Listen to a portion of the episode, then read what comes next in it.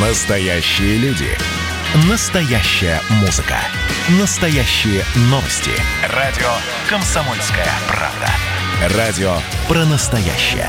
97,2 FM. эм. Под капотом. Лайфхаки от компании «Супротек». С вами Кирилл Манжула. Здравия желаю.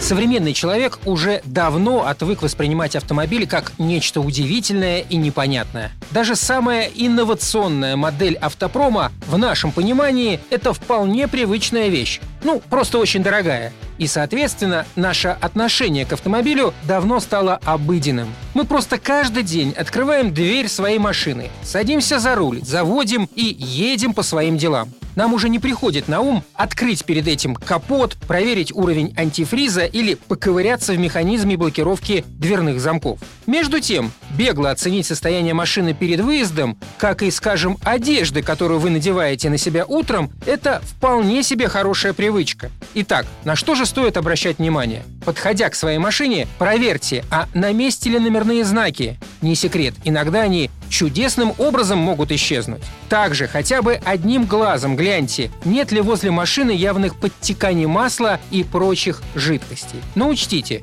что лужа могла образоваться и до того, как вы припарковались. Поэтому, заезжая на стоянку, не лишне будет обратить внимание на асфальт под вашим автомобилем. Кроме этого, оцените состояние колес, не приспущены ли они. Манометр для этого не понадобится. Обычно это можно определить и на глаз. Далее, сев в машину, лучше сразу заблокировать двери. И вам спокойнее, и работу дверных механизмов оцените. Запуская двигатель, возьмите за правило смотреть на панель приборов. Не горит ли там что-то непривычно красное? Никаких предупреждающих пиктограмм гореть не должно. Да, и обратите внимание на состояние топлива. Может, пора заехать на АЗС? Езда на лампочке не прибавляет здоровья бензонасосу, а вам уверенности в благополучном достижении цели назначения. Уже за рулем обязательно проверьте, правильно ли выставлены зеркала заднего вида. Вдруг их стукнул кулаком недовольный чем-то сосед или иной добрый человек. Еще проверяем исправность световых приборов. Для этого даже не обязательно просить кого-то о помощи. Практически всегда стоп-сигналы отражаются где-то сзади. Стена, забор, другой автомобиль и так далее. Тоже относится и к головной оптике. И уже отъехав со стоянки, обязательно протестируйте тормоза. Просто несколько раз слегка притормозите. На всякий случай.